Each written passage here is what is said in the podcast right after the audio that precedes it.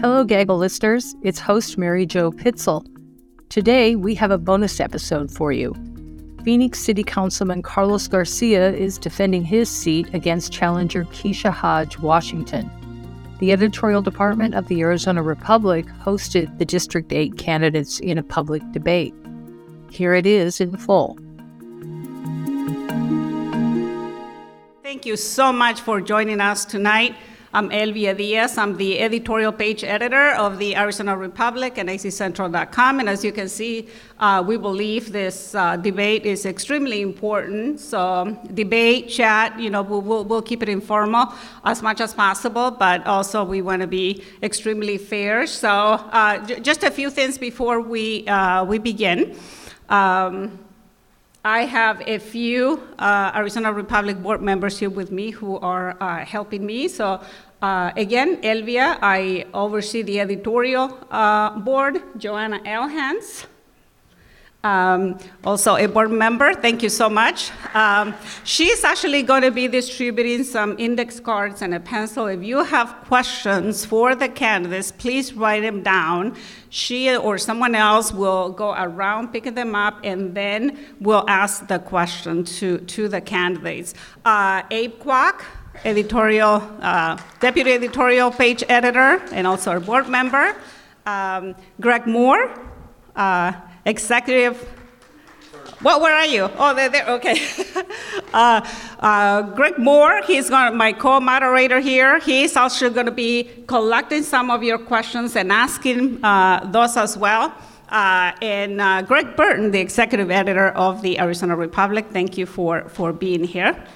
Um, so we have exactly an hour uh, to ask this, uh, these questions, and I have been very pleased to get a ton of them already. So Greg and I uh, have a lot of questions ourselves for the candidates, but again, I have gotten a ton from readers, so I'm going to keep it as much as possible to what they want to know and to what you want to ask uh, the candidates, because that, that, that is the most important uh, to me, what, um, what you want to know what's on your mind uh, and how the council member or councilwoman would, would do. So, with that, we'll begin. I'll welcome the candidates to the stage.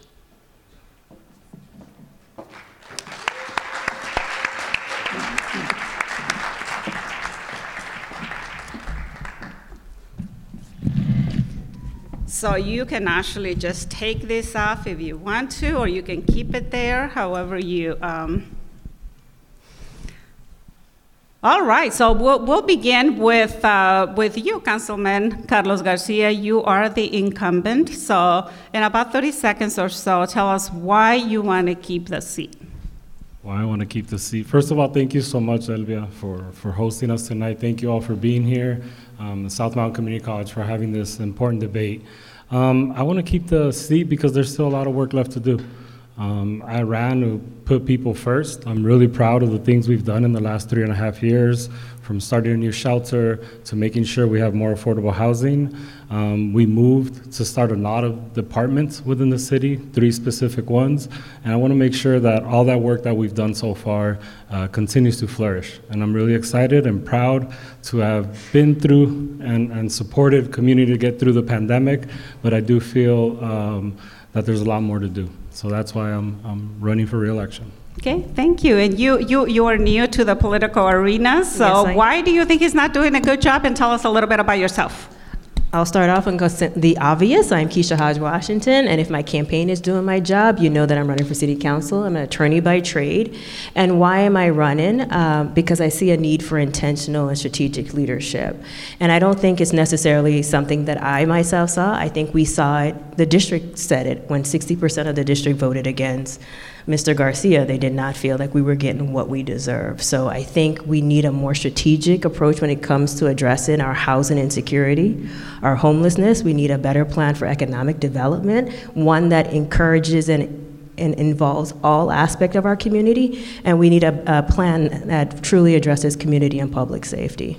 Thank you. And by the way, if you want to know more about the candidates, we have all that information at azcentral.com, and specifically, you can go to uh, opinionsazcentral.com. So that, that that way, we can keep asking them the questions that we want to hear instead of their background. Uh, thank you for th- thank you for that.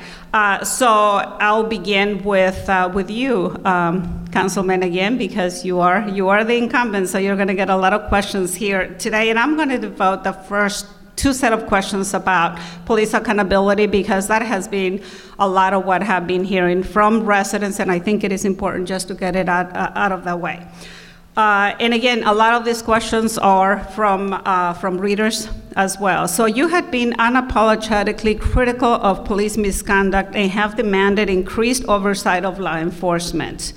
Your critics say that that has been at the expense of nearly everything else.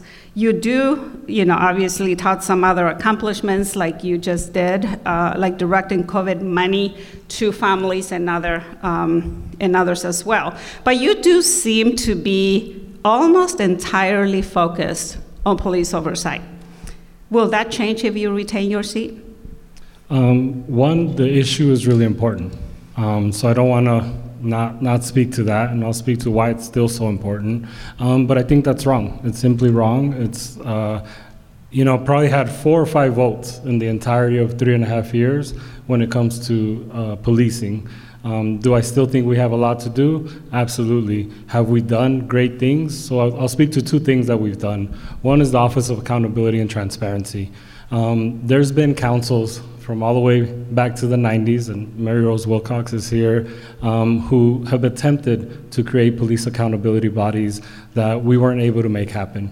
And so I'm really proud that we were finally able to create the Office of Accountability and Transparency, and that we still have to create the Civilian Review Board.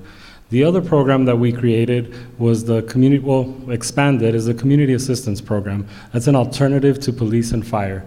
That's and so when you call 911, not only can you now access police and fire, but you'll also be able to access mental health experts, substance abuse experts, and, and you'll have uh, uh, another option, right? A lot of the incidents we saw were because um, the officers were simply not uh, trained or able to address that situation. Now, is that the only thing we've worked on? Absolutely not. Economic investment has been a priority for us. The Arizona Fresh project to turn the El Rio landfill that's been in South Phoenix, one that should have never been in South Phoenix, but it's been empty for 40 years now into the largest food distribution in the Southwest. It's something that we've been able to accomplish. It's going to come with a park, it's going to come with infrastructure, and it's going to come with the largest indoor uh, marketplace anywhere in the valley. And so um, you may think that way, or there might be some folks of opinion, but actually we've done a lot of work. Um, but also, uh, I'm remiss to say, I'm really proud of the work we've done with police accountability. Okay, and I do want to keep the answers fairly short. Obviously, this one required a little bit more time, so I'll give you kind of uh, two minutes or so. That I, I, believe that's that's what it was. So, Kesha, you you you have been saying, and you told me others as well, that you are wary of over policing communities and criminalizing the homelessness. Uh, and I have heard you say that m- many times. So, what's over policing to you, and how do you solve that? Over policing to me is when you use policing as a solution for every every every instance of uh, in your in your community. Over policing is when you are targeting certain populations based on their racial makeup, their socioeconomic status. It is based not primarily on what the incident is, but who the population is that is being policed. That's what I think over policing is. It's also uh, what you've referred to as the broken window, where you monitor a, a situation and you escalate and elevate the result to it because you want to suppress future conduct. I think that's over policing, and I don't think anybody wants that. What I think we do want as a society, as a community, at least I'll speak from personal instance, is we want a responsive police force. We want to know that if we pick up the phone, we need have a situation, we call 911, we know that the police will be there in a timely manner. I think I may have shared this with you the last time we talked. I had the unfortunate incident of having to call the police when my neighbor's home was broken into. And I stood on hold for almost three hours waiting on someone to come to assist assist me. And I think that is, in of itself, is evidence that we do not have enough resources in our community, and we need to make sure that we do have that. I don't believe that, I believe, I don't believe it's an either or proposition. I believe that you can have a, a adequate resources and have an accountable and transparent um, police force. I also believe that we need to focus more on not just the oversight of an incident after an incident ha- has happened, but we need to invest in, in making sure we have proper de escalation training, that they have proper mental health and behavioral health resources available to these officers. We need to start looking at what are the root causes, not the end result of the problem that we are seeing. So, and, I, and when you're talking about criminalizing homelessness, I definitely believe that we have are in a housing crisis. We need to ensure that people are not being bullied because they cannot afford a home. The city, I think, has a responsibility to provide resources to help those individuals. And I can go on and on, and I'm sure you'll have a Right. question about that, so I will stop. And yes, I do have a question about the, the homelessness here, but, but, but I'm, I'm going to do the last one on, on police, and that's on defunding the police because that has been kind of a um, catchphrase here. Uh, so, Carlos, you do support defunding the police. By, by that, and that's a question, and by that specifically, you did support uh, diverting funds from the police department uh, for other for other purposes. Why is that a good idea? Because I think we should, al- like, as stewards of the citizenry's funds, I think we should always be evaluating and reevaluating where our money's spent. So what was mentioned earlier, we need to have more services. We need to go after the root causes. And so if we continue to do the same thing every time and expect a different outcome, then that's the definition of insanity. And so I think it's important for us to continue to evaluate where we're spending money, what are the needs of the community. This last year, we were able to approve uh, $8 million for mental health support, something that the city of Phoenix had never done. And we're making sure that all those root causes and the needs of the community are being met. Um, and that we're not simply just over policing or, or throwing enforcement at the problems, we're actually finding those solutions, um, whether it's housing or, or whatever those, those incidents might be. But you specifically also were proposing to direct savings from police vacancies right, right now. Uh, so why is that a good idea? The council agreed with me, and so what we did last year was actually civilianize a lot of positions. And so if we have vacancies sitting there, what we did, and the entire council voted for this, is we civilianized some of those positions. Sometimes it's not making sense what we're asking officers to do. And so you have situations for example, a car accident. Do we actually need, uh, you know, after the emergency is dealt with, do we need an officer to sit there for three hours to write a report? Is there other situations where we have other civilians who are taking care of situations um, where it's not necessarily, so we have an officer in case, you know, like the incident that Kesha spoke about, that you need someone to address an emergency, so officers are freed up to make sure that they do that. And I did have, uh, I think I mentioned to you, I did have that experience. So unfortunately, having to call police to my to my home, and I had a different experience. They were there within, it felt like within seconds. So I was thankful for that. So Kesha, on the defund the the, the police. Um, you say you, don't, you do not want to do that. Instead, you propose to fill vacancies and improve community police relations. How exactly do you hold police accountable, specifically when there is an excessive force or deadly force? I think there are different ways we can hold them accountable. One, of course, is ensuring that the, there's a system that has a procedures where we have, say, an input into it. One, I believe the civilians, uh, one of the things I would like to champion is although the state legislature has preempted civilian review boards in the way that we have consistently seen them, I think one way we can do that, if it's a certain amount of civilians on the board feel like this should be investigated further, that way you, it will then, it will then call for an increased appeal process. So you amplify the voice of the civilians, because I think that is the underlying goal of why we want a civilian review board. We want to make sure that the public doesn't feel like their voice is being um, silenced or, or minimized by the other voices of law enforcement are, that serve on the board. So that's one, I think, one way we can do that. The other way we can do that is we need to start incentivizing and making it clear that this Phoenix Police Department is not a place where, where bad actors and bad cops are able to hide and are protected by their fellow individuals.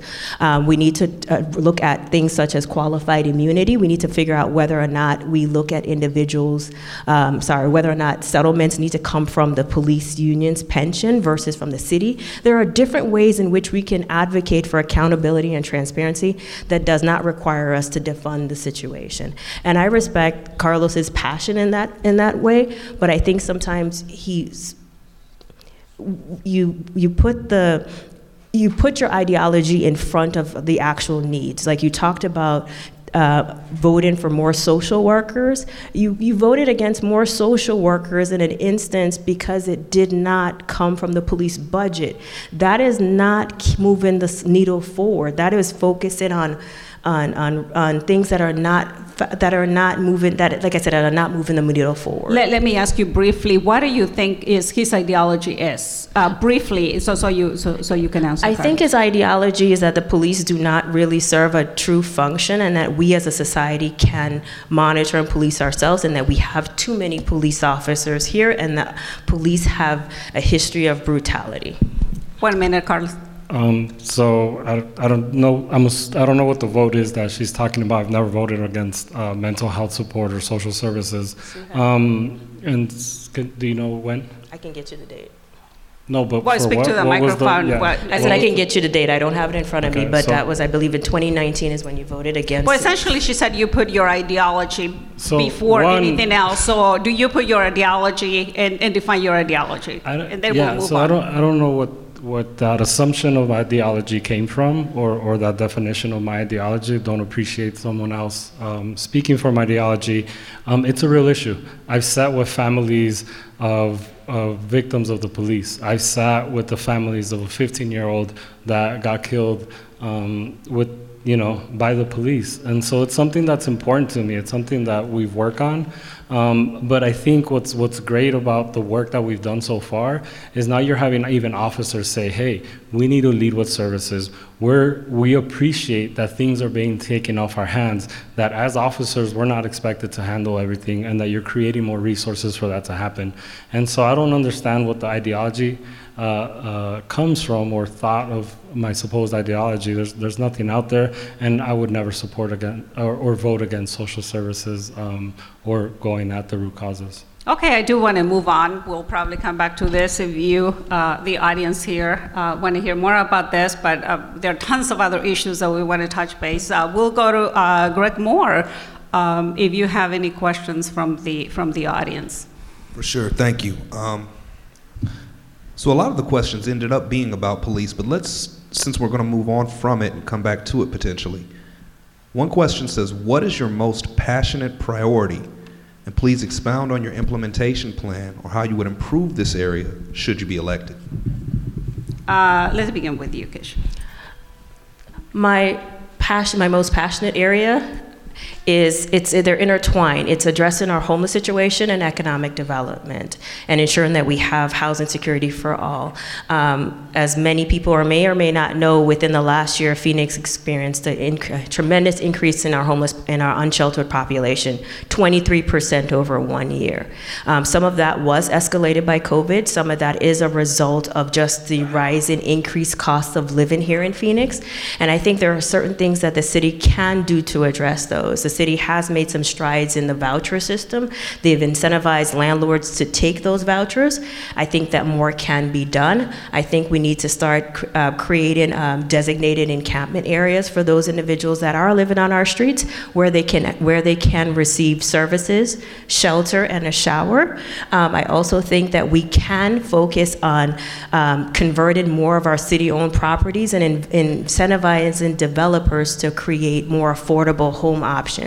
We are seeing increase in, in apartments and We're units. probably going to move pretty quickly. Go ahead. I'm Yeah, sorry. I- I'm saying we are seeing increases in the amount of market rate property, but market rate property, we realize that almost 25% of our population is unable to make that. So we are pricing those individuals out of home. So we definitely need to work on those incentives. Well, that was a long passion, right, from you? Like, what's your Yes. passionate about? So, in about a minute, and uh, moving forward, if we can keep it to about 30 seconds, and I'll I'll try to do that. So, the, Same question to you, Carlos. Same question. My passion is definitely housing. I think we've been able to do a lot in the last three and a half years. We still have a lot, a lot of work to do. Um, and obviously, you know, some of the folks that have given to Kesha or the, the realtors and the folks that are supporting my opponent don't like the fact that we don't want to discriminate when it comes to vouchers. Um, don't like the fact that we've established more housing or that we're moving forward with uh, a second shelter. We haven't had a second shelter in the city of Phoenix since the 90s, where we were supposed to have six original shelters. We were able. Second shelter, you mean a homeless shelter? Yes, the, Okay. a, a second homeless shelter. Um, I'm tr- the 30 seconds threw me off, and I got to be quick.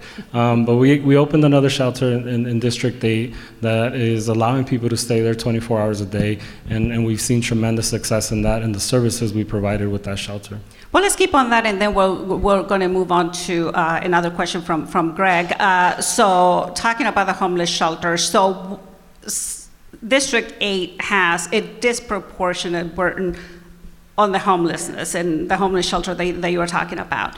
So, what are you going to do? And I'll begin with you, 30 seconds. What is specifically, again, you're going to do to deal with the homeless issue, which is, a, I have about 10 questions from readers about that, and why, why have you allowed, or we allowed, South Phoenix to carry the burden? So this second shelter is in District 8. The first shelter, or the larger shelter, is currently in District 7. Um, the majority of people that we've seen be on the streets um, stay where they used to be, or where they used to live, or around the areas um, where they have friends, where they have family. And so the idea with this second shelter is how do we provide a shelter that actually provides the services uh, around the clock, that has the job placement, that has the mental health support, the drug addiction support, and we've seen tremendous success. Since May, since we opened the shelter, we've had o- over 800 people placed in permanent housing, um, and it's something that we haven't been able to either have that data or, or so I'm really proud of, of that shelter. And it was also an empty building. It was a building that the city owned that was just sitting there, that had air conditioning. So we could either continue to allow these buildings to sit empty or be able to make it something productive like what we've done with the shelter. Okay, Kesha. I'm sorry, I didn't. On the, on the, yeah, go ahead. Oh, on the, why, on oh, the, yeah, on no, I same totally, question I was about- in with you, I apologize. No, I agree District eight is with the, District. Eight is sharing an unfair burden, um, share of the burden when it comes to the homeless shelters. Um, we may have found them in District Eight or District Seven because Cass is in District Seven and it adjoins to District Eight, and people tend to go where there are services. I think that we should have a regional approach to homelessness and then to the homeless shelters. It should be born throughout the city. Um, District Two, District One, District Three, all of them, I'm sure, have individuals that have struggled, and they they gravitate towards District Seven But and how do you Eight. do that, uh, and, and both of you, in 30 seconds? How do you do that? Because I've heard that for 20 years. We, everyone needs to do it, and no one does it, but this district. I think it comes down that is part like that is how it's done, and we identify how many units are needed, and we put them, we we proportionately spread them out throughout the district. We account for the ones that District Seven and District Eight already has, and we allow District Six, uh, one through six, to identify and identify their spots for this. We force them. We prove to them that it's. I mean, I think it's good old public shaming. Like, why aren't your districts sharing the fair the fair share of this problem? And it comes with resources. There is the the data shows that individual like individuals tend to stay where they live, and not everybody that is homeless lived in District Seven or Eight before, Okay. and they should have the same options. Okay, Greg? Sure.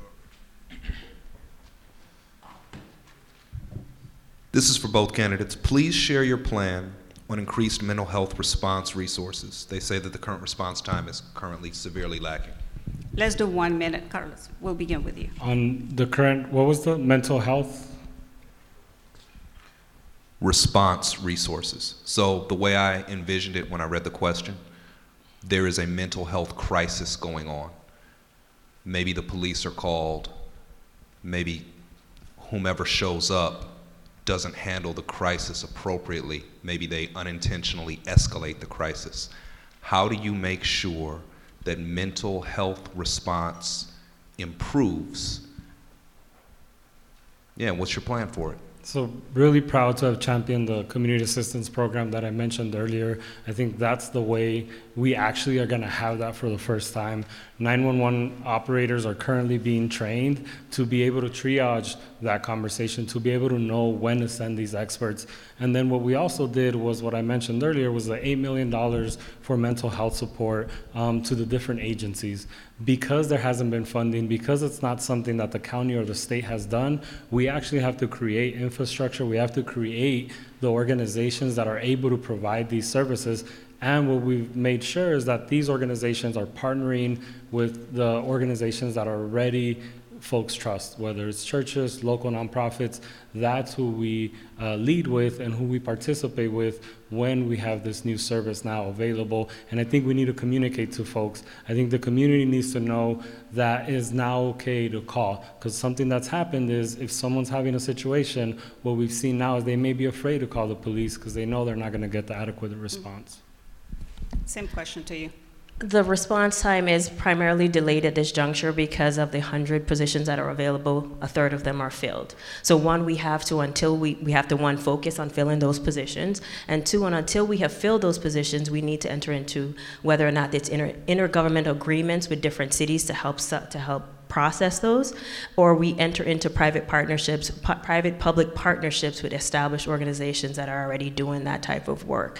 Until we can, until we get the numbers up, we simply have a, we don't have enough staff to do that at this juncture. So say that again, until you have which, which vacancies filled up, the police so department? CAP, no, Oh, CAP, CAP, CAP okay. right now has, my last read, it had 30, only 30 of the 100 positions have been filled. Okay. So they're only a third of the, they're less than a third of the way.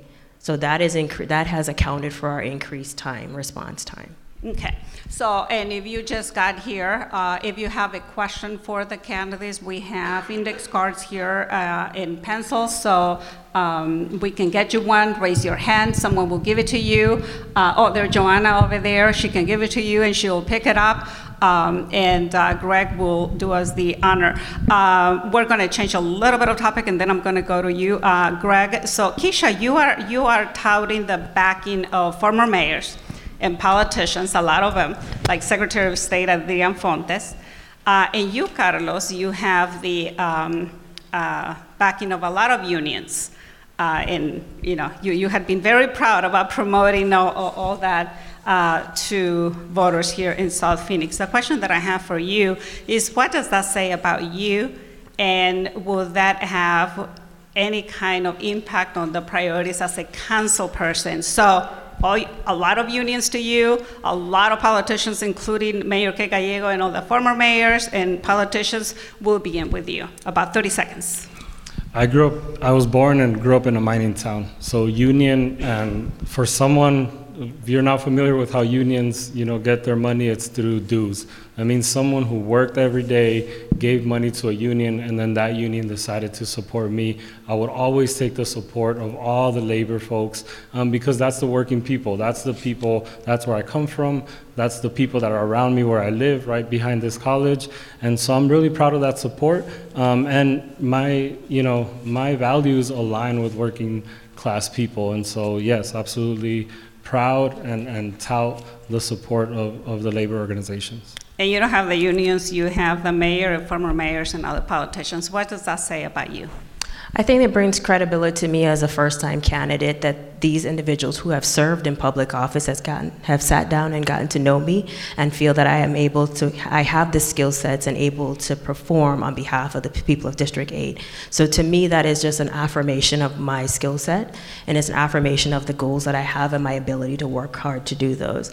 I also share with Carlos, I am a believer in the working family. I do believe that the unions serve a purpose. Um, I believe that without them, some people otherwise may not have the ability um, or the protection in the workplace. So um, the unions went with the, the candidate that they were familiar with, but I too hold the same values. Okay, Greg? So this one uh, is for Ms. Washington, Hyde Washington. It's a pretty pointed question. With the infamous history of the Phoenix Police Department, which is under federal and DOJ investigation, how can you be so adamantly pro-police as a woman of color? I knew that question was coming. Um, I am not necessarily pro police. I believe that police serve a function in our society. I believe that you want to ensure that a system is set up that it has sufficient resources and training and it deals with all people the same way. It is not lost on me that I am a woman of color. I have had my own interactions with the police department. I have seen the police engage with my brother, with my uh, with my cousins. I have seen them deal with them. So, but I and I and with that experience, I know that all police officers are not necessarily biased or or racist towards individual. And I think more so, um, you mentioned the DOJ investigation. Maybe it's my legal training and my background. I believe in the presumption of innocence, and I believe that we have to let that investigation run its course. I'm not saying that the police department is without flaw. I believe that we have seen their flaws, and we have seen that. And I think you use those flaws as an opportunity to to bring um, solutions and bring change, not necessarily as an opportunity to continue to. Um, you do condemn, but you don't use it as an opportunity to not move forward. So, So you, so you call them flaws, not police brutality. You wore that T-shirt very proudly, stop police brutality. So huge difference here, right? So you're calling it police flaws Well, I call it flaws- Then I'll go to. I'll let me to let me say, I call it flaws because I don't believe that every officer is engages in police brutality, and I believe that there are misguided individuals in the police department that may have done that have done things. I won't say may have. I mean, I have spoken at community listening sessions on public safety. I have spoken out and I've presented solutions.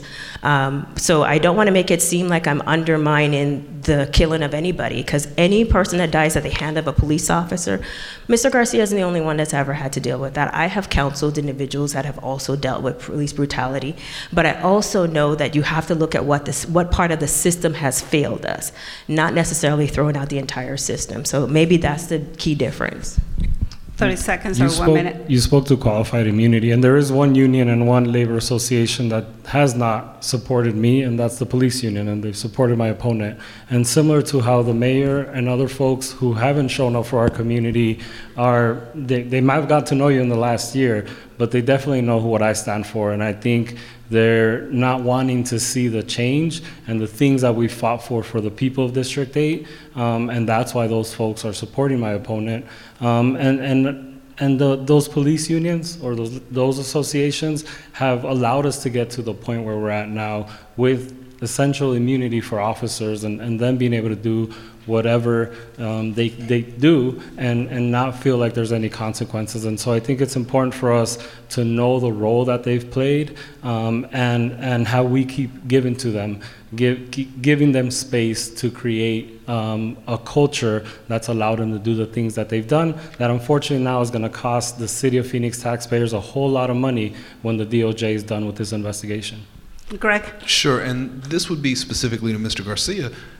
Could you tell us your position on police defunding? I, I believe he already answered the question, but if you, if you want to give it another try for uh, 15 seconds or so. Sure. yeah, I So think- why do you want to defund the police? I think continuing to look at the reallocation of funds and where the most important uh, expenditures have to be in our city is our role. The fact that we continue to have the same budget and not change it and continue to fund the same things, again, to me, is the definition of insanity. We have to make sure that we're taking care of, of those root causes and making sure that the police is not always what we default to or what uh, is, is the only definition of public safety.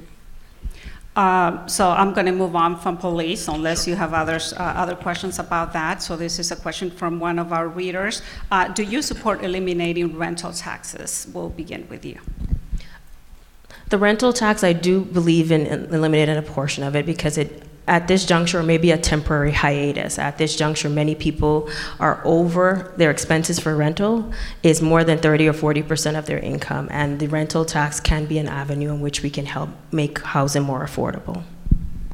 Uh, Same to you, Carlos. And then I'm, I'm, I'm going to come back to, to you because we just published a, a column by mayors, uh, Arizona mayors, saying that they do not want to get rid of the rental tax, which has, you know, a lot of people want it because especially for what you, you were saying, there are too many people, uh, especially the poor, that are paying way too much. So, uh, Carlos, and then we'll, if you have anything else. Yeah, and I hope the mayor doesn't get too upset that that's how you answered that. That's one of the only, that's one of our biggest revenue sources as a city. And so we're talking about um, what they're trying to do at the state legislature is basically take uh, as many funds as possible from our cities um, where we already have, uh, you know, a lot of a lot of expenses. And so I think it's for that that portion or, or those bills that are at the state legislature. I joined the mayors in, in opposing all those bills.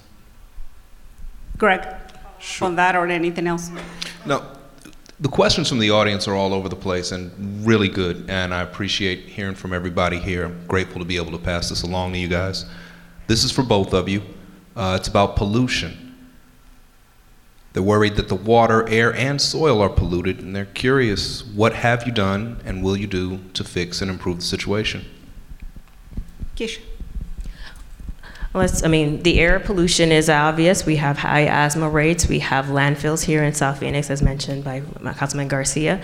I think one of the things that the city is doing well and we need to continue to do is work on the emissions um, from our public transportation as well as the fleets that operate in our city.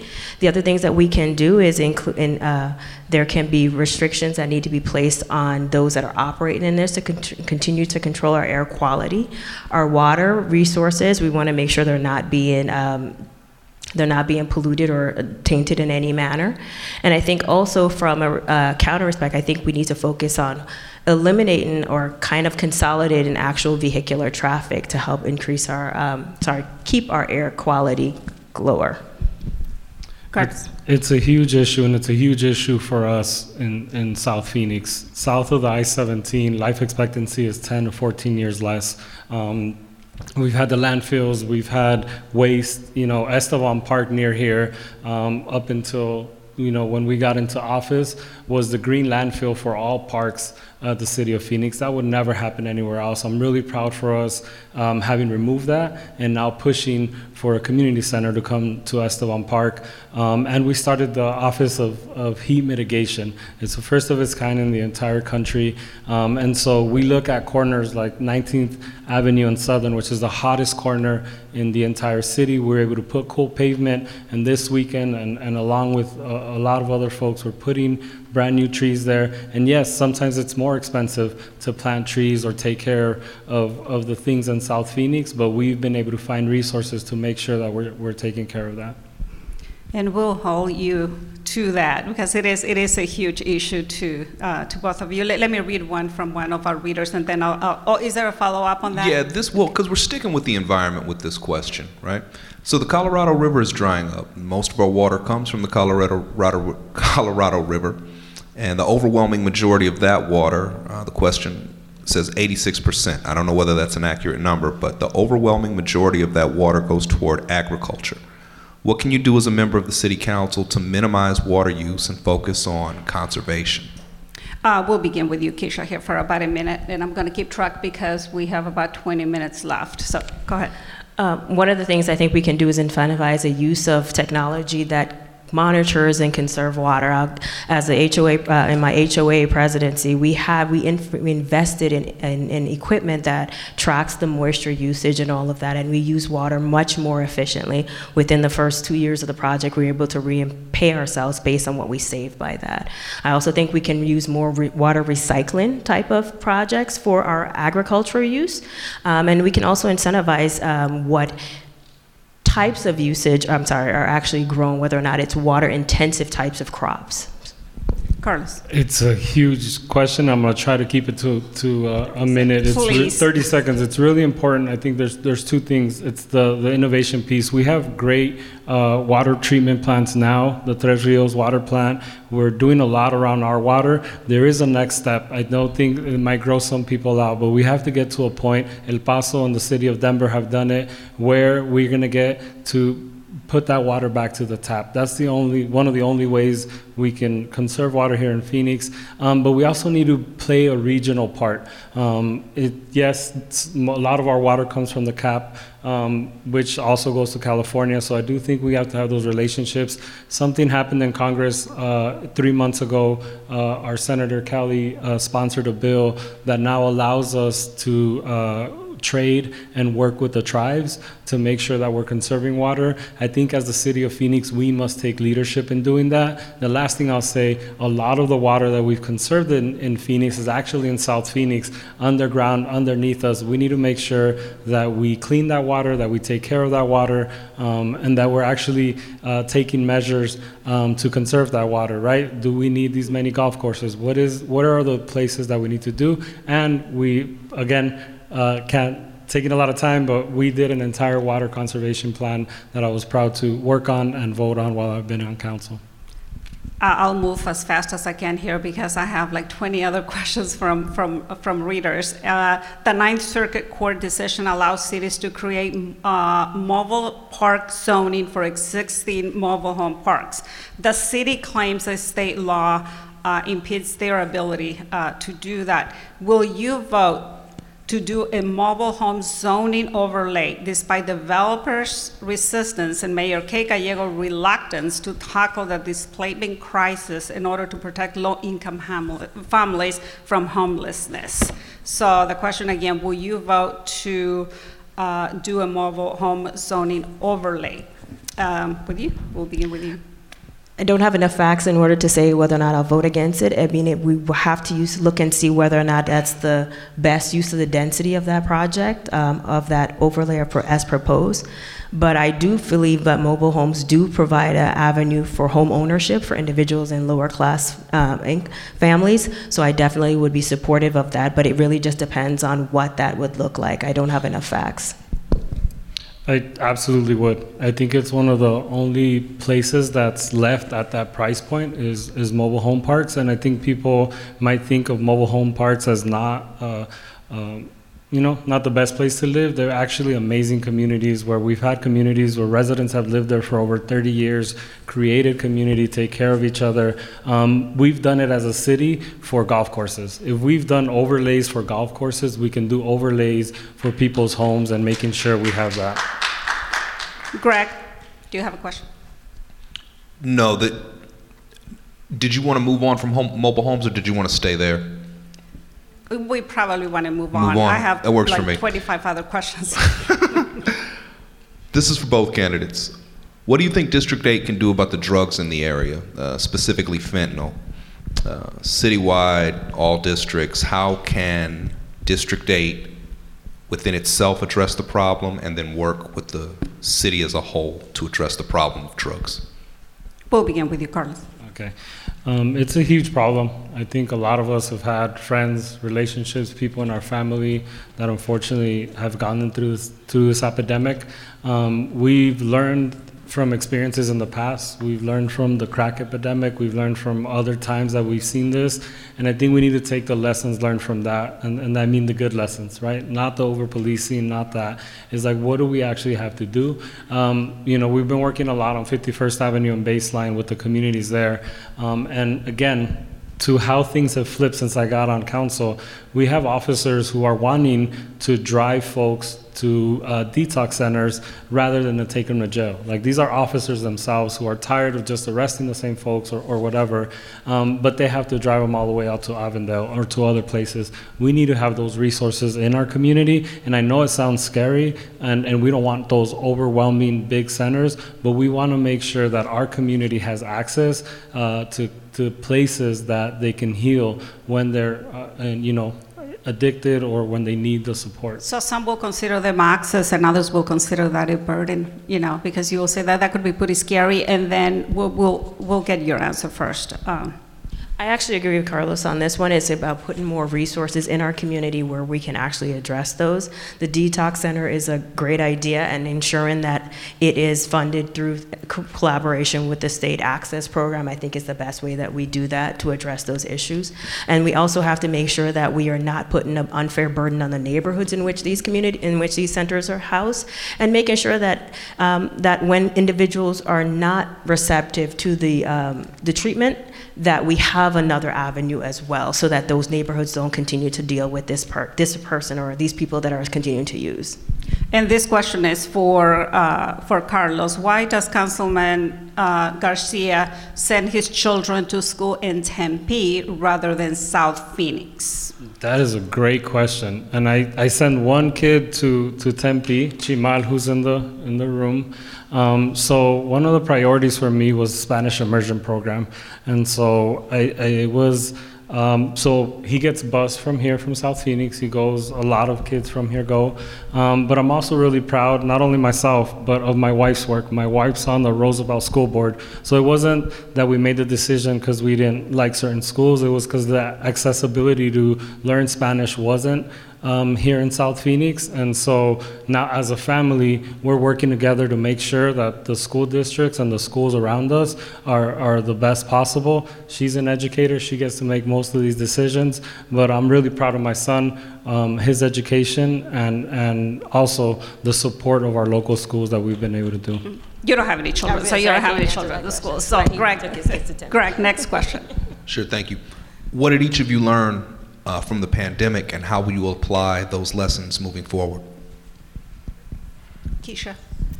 Um, one of the things that I learned from the pandemic is that most individuals, present company included, are one or two issues away from homelessness. And I thought one of the things that we did see were very important is, um, and I do volunteer work as a lawyer as in the landlord-tenant space, so people who are facing evictions. And I realized that there needs, I, that one, we need a better and stronger eviction prevention program. And that we were able to do some of that I saw through federal funds. And I think the city needs to invest likewise to prevent that because the data does show us that the cost of rehoming someone after they've experienced homelessness is higher than if we help them stay in their, uh, um, in their residence. So I definitely that's one of the lessons I've learned from COVID is housing insecurity is 100% real. Carlos. Um, I learned so many lessons. Uh, I would say equity, or, or that Keep all it the, to one or two. the, all the things that are wrong with the world in a pandemic and in a crisis um, are exacerbated. So our life expectancy, our housing, all those sorts of things.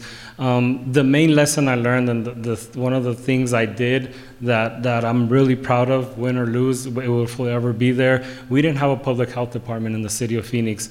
When the pandemic started, um, some of my colleagues were YouTubing and quoting things that were probably not the best for our city. Um, I pushed really hard, almost you know, I was called a broken record by some of the folks in my staff because we needed a public health. And now I can say we have two public health experts, and we're working together with other public health agencies to make sure that the city is both equitable and equipped in case we have another crisis, but also to make sure that the inequities that exist are taken care of. So, thank you. I got about 10 questions about the light rail extension and gentrification, so I want to make sure that I, that I ask at least one.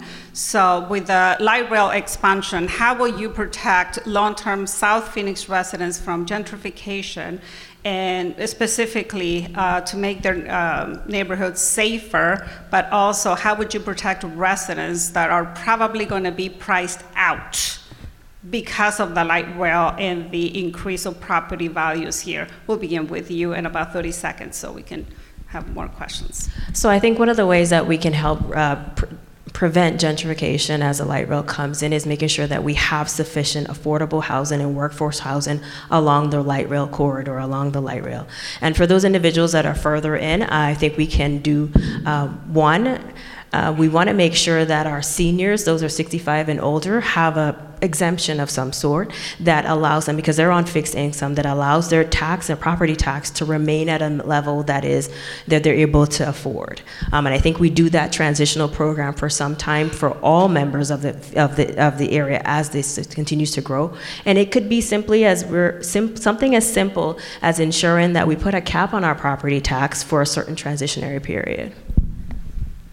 We don't have to figure that out on our own. Uh, the amazing community groups have come out with the transit-oriented development plan that I think has a lot of the roots of the things we need to do. Um, you know, between the sevens is District Seven, but I've still been able to work a lot with with the community down there.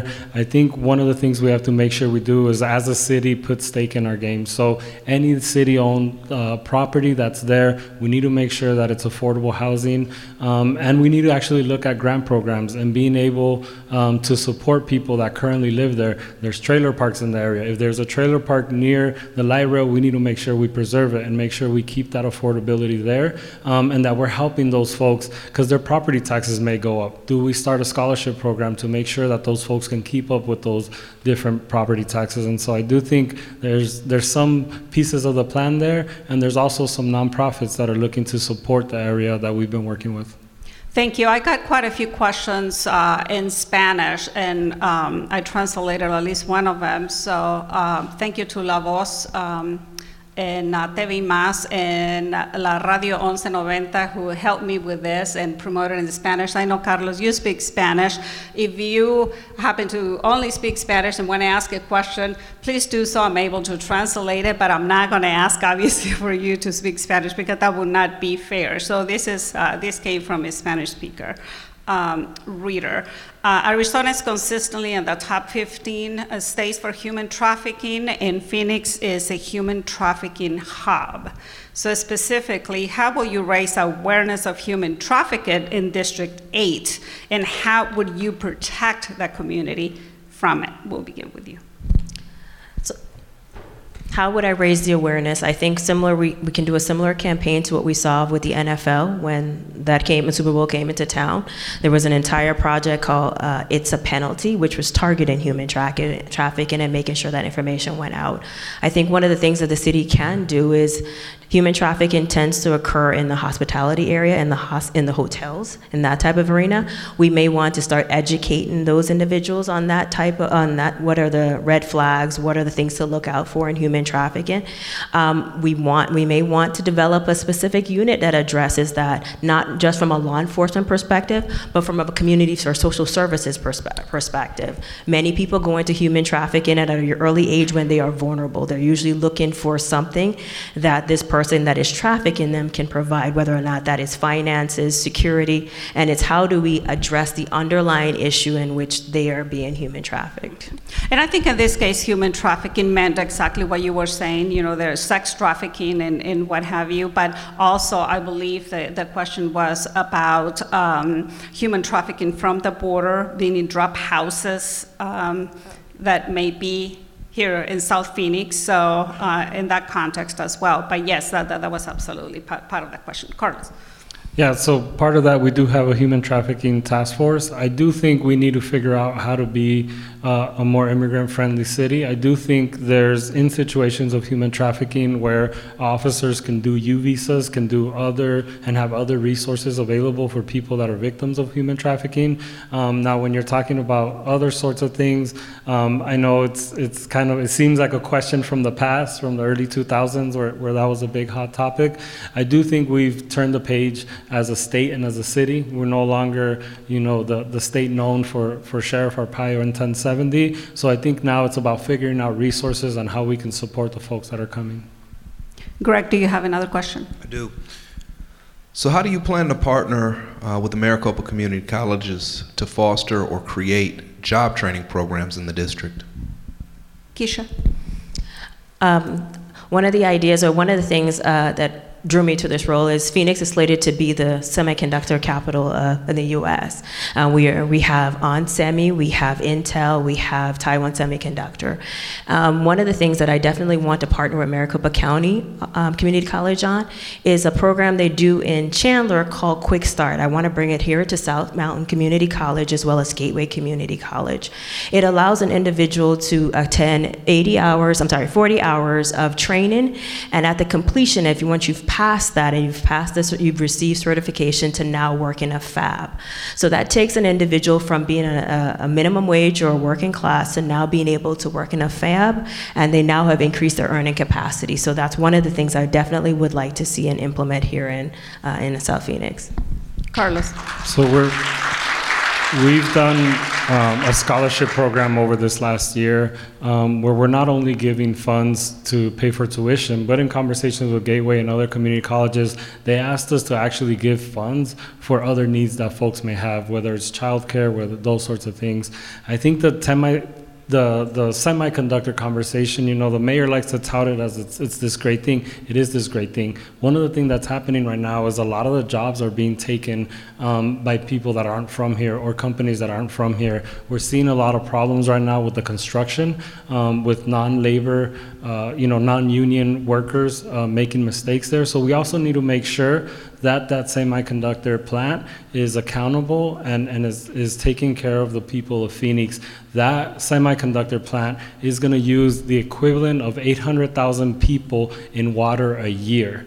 And so if we have this conversation about, hey, there's a water crisis, we need to make sure that we're prepared and ready before we start wanting to grow um, something that big if we cannot sustain it.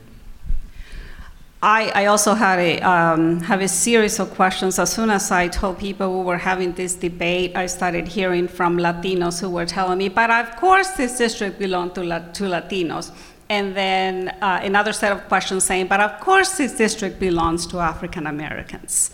So, Carlos, why should African Americans vote for you? And same for you, Kesha, why should Latinos vote for you or anyone else for that matter? We'll begin with you. I, I think it's about values. It's about who you're working for and the things that you're doing, who's who you represent, and the people who are supporting you.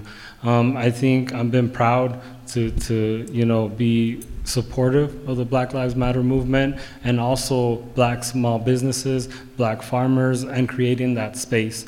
Um, this district, the, the demographics are one thing, right? It's 44% Latino, it's you know 18% Black, all these sorts of things.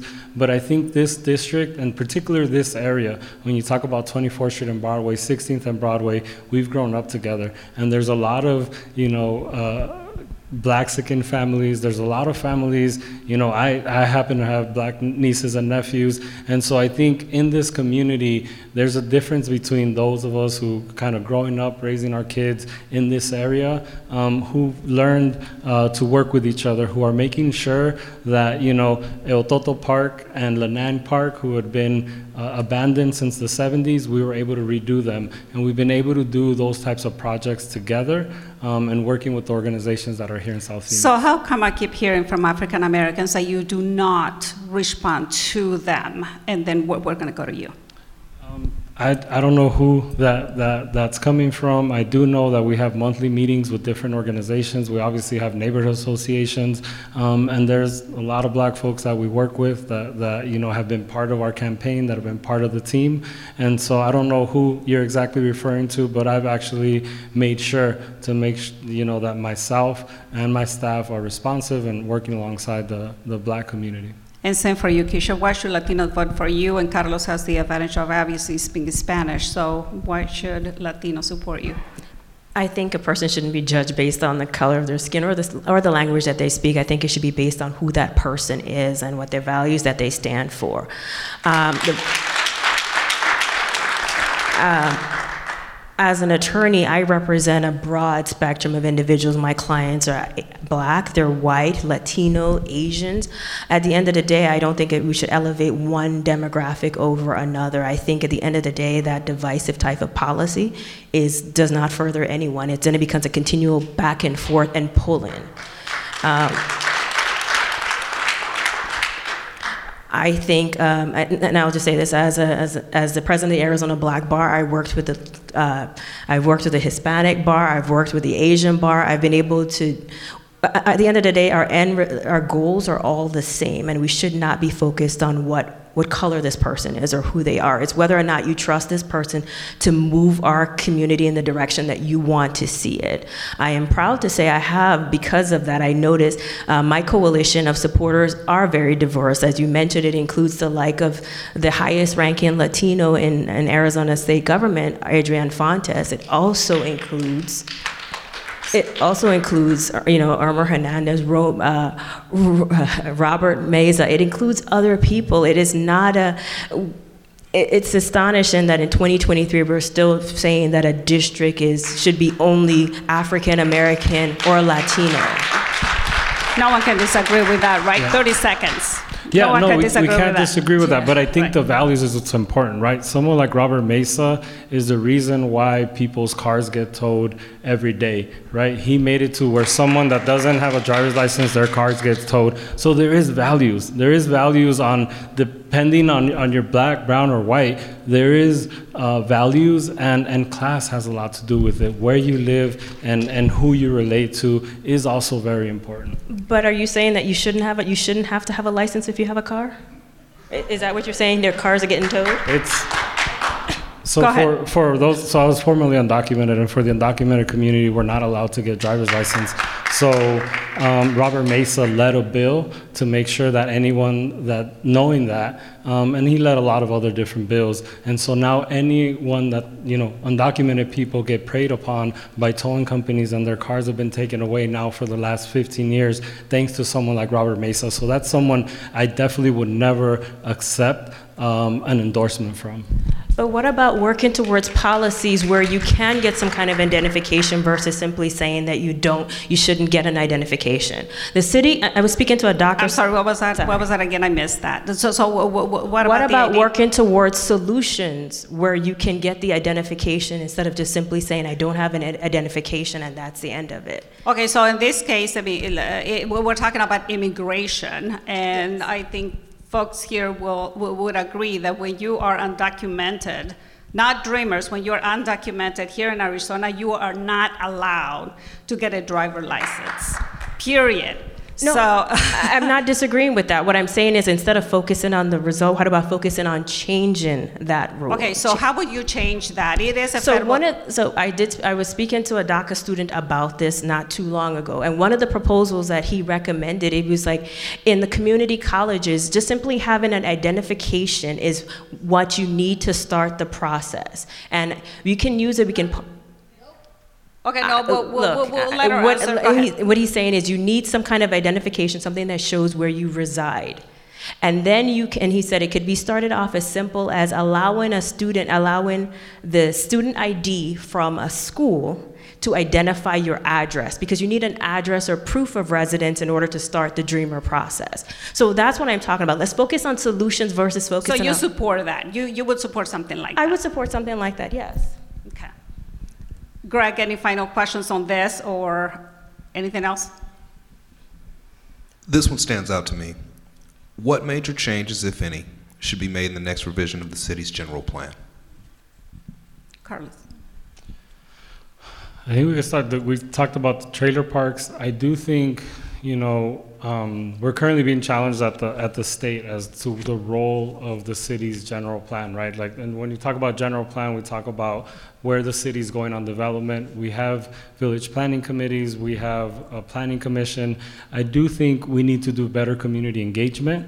Um, and also making sure that processes, kind of like we did with the transit orient development around the light rail, that we include that in our general plan. Um, that work, that team that's restructuring the general plan is at work right now, and so I do think I. I don't want to ask, but I'm, I'm assuming that a lot of people don't even know that that process is happening now. And that's a process in which we get to design or, or try to clarify what kind of growth, what kind of development we want in our neighborhoods. And so I, I think it starts with making sure people know that this process exists and that when the general plan is ready, people uh, can, can access it and know what's happening, um, especially when there's something coming to their neighborhood. I think you're right. I think general people do not know the process is happening, but I'll say uh, Spanish speakers in particular have, you know, no clue. Uh, so, oh, you do? Great. That's wonderful. Okay, so um, Kesha, same question to you. Same question to you, the same that,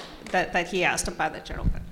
Um, some of the changes I would probably want to see to general plan is maybe increasing our density because we do, like I said, have a housing situ- a housing issue, um, and that would be one of the focus I would definitely want us to see want to see happen, um, so that we ensure that I believe that housing is a basic right, and right now we're seeing a short supply, and we need to increase that supply issue.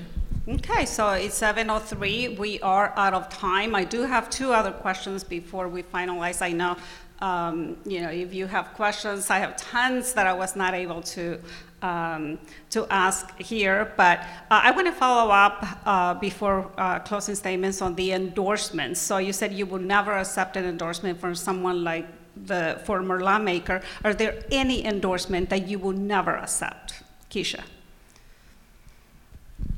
I mean, I, I mean, I'm sure there's probably something that I mean, but I haven't. Ex- I mean, I don't think I've accepted an endorsement that I would not uh, accept at this juncture. Um, maybe some white, you know, right-wing group. Maybe I wouldn't accept their endorsement, but Maybe you're not sure? yeah, I'm like, not maybe I wouldn't, but I haven't. I haven't asked for it. I haven't sought it. I haven't received it. So it's like hypothetical. What would I not accept? Okay, so um, my final question to you, uh, and I actually got Does he this. get the same unless question? you have, oh, go ahead. I was saying, does he get the same question? The, the Yeah, real, absolutely. The, the Realtors Association, I've literally heard that the reason that they're uh, in- coming against me, not necessarily on you, but why they're coming against me and why they've given, you know, over $80,000 is because I dare to talk about um, not discrimination. And it's a non-discrimination ordinance um, on income source that we're voting on uh, on March 1st, next week, um, that I'm really proud of. And that's, you know, that type of funds I would never accept. I would never take anything that goes against my values. You feel like you want to say something? Yeah, Go I, ahead, I since don't. you- I mean, I've I've had that conversation with the realtors. I don't believe that they are necessarily supporting me because of your opposition to that. We both agree that nobody should be uh, discriminated based on the source of their income. So I don't believe. I, I want to just make sure I disagree with you on that. Yeah. Okay, so no, well, we're, we But the are- realtors they're have letting the lobbied, candidates they've talk. Go ahead. realt, the realtors have lobbied folks for us to make sure that this doesn't pass at City Hall, and so they've been lobbying. So they may not, you know, I've told you I mean, that, we just but had a, that's what real, they're a doing. realtor saying no. They're, they're not like that. Is not. Okay, so we're, we're, we're going to move on. Thank you for that, Greg. You had one final thing, and Sure, It'll yeah. be the last one. Listen, in the political process, and this is from me, this is a question from me. Political process is just degraded. Yes, it is. I mean, I am just sometimes when I watch debates, not that you guys have gone this far, but I've seen debates where I just turn the TV off because I wasn't learning anything other than how disgusting humans can be. This has not turned into that. But we have to maintain a level of decorum even as we disagree in order to get anything done. So, how do you balance your passion for a particular issue with the reality that you've got to work with people with whom you disagree to move the needle forward? we'll begin with you, Kesha, here. I think one of the things that I, one of the things, a skill set that I have uh, accumulated over my experience as a lawyer and a mediator is the ability to figure out what is our common goal. And I think once we focus on what our common goal is, we are more likely to listen to one another versus then focusing on what divides us. Um, when you started to talk about some of the divisive things and the the negative component of this campaign, it, it definitely has been. I think it's been. We've seen that here. Um, and it's one of the things, for example, uh, that I've seen or I've met- been tried to make feel, feel guilty for is the fact that I've, I've, I went to law school and I've passed the bar and I've been able to practice in a variety of areas. And I don't think that anyone should ever have to be ashamed of their successes, but sometimes the opposition will say things about I am a removed person. I am, no, I'm not. I'm first generation college. I'm first generation. Um, American citizen. I am first generation to accomplish these things, and I'm not going to undermine or um, discount my parents' sacrifices to make to make anybody else feel more comfortable. I know what it is. I the working family in the United States in Arizona and Phoenix is not singular. It is not simply somebody who's in a union or someone who's this way.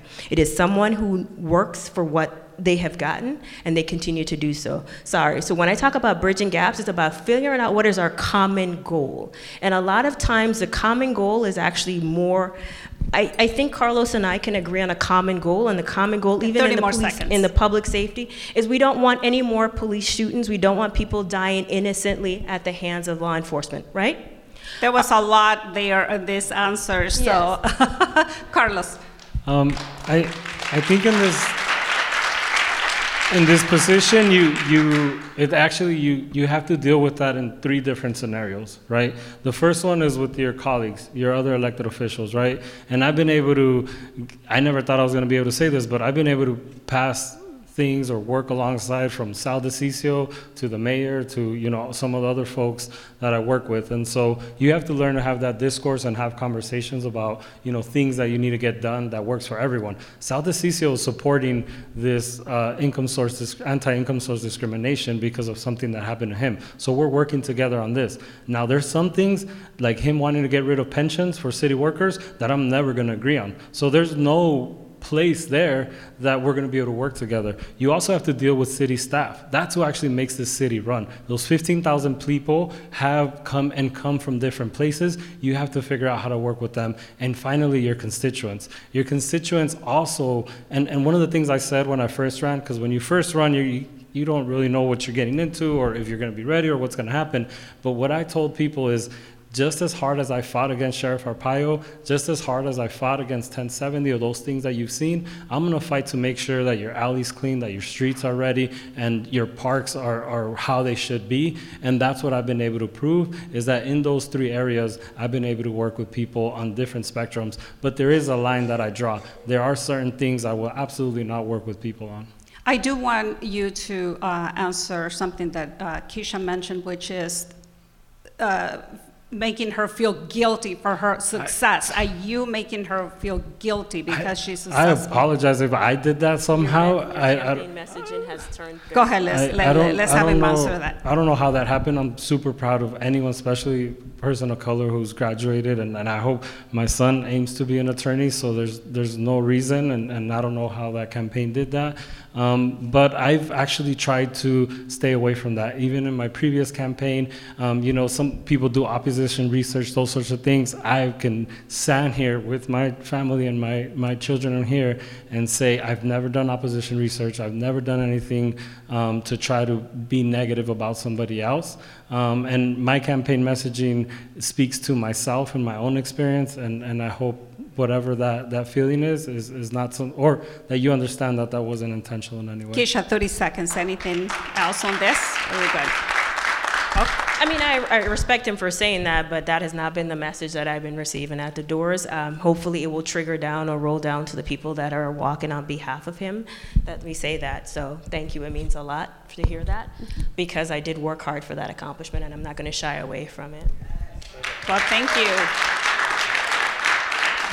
Thank you so much, and uh, we're really, really want to be respectful of your time. So the final question that I have is, um, for 30 seconds, whatever you want to say about why people should vote for you, but also specifically, I want you to tell us um, what will you do for District 8 if you are not elected? If you are not elected, what would you do for District 8 as a private citizen? Kesha. I mean, I would continue to do what I do. I continue to serve in the background. I continue to register voters. I continue to do felony restoration of rights. I continue to provide um, landlord tenant assistance to those that are in need. I continue to work on scholarship funds. I continue to call him, and I, like I told him before, if I don't win, I continue to be a thorn in your side. I mean, it is, I, I'm not going to stop because of this. I continue to champion. I think we, there are areas that I can continue to do without the role of city council, and I'm committed to continue to doing that. Carlos. I, I've been a community organizer my entire adult life, and I would continue to do so, do the things that I've done and, in helping my community. Um, but I do want the opportunity to finish the work that we've done. We've done amazing things in the last three and a half years, and there's a lot of work yet to be done that I'm excited to to to put forth. You know, this these last I've learned a lot. I do think there's there's a curve, and in, in again the hypothetical or or the, the the place where I, I wouldn't win, I would also be available to Kesha um, to make sure that her learning curve isn't as hard as mine was. Well, thank you so much. Thank you so much for listening. This has been a bonus episode from The Gaggle, a politics podcast from the Arizona Republic and azcentral.com. For more on the Phoenix runoff election, be sure to listen to our episode with Republic reporter Taylor Seely. We'll see you next week.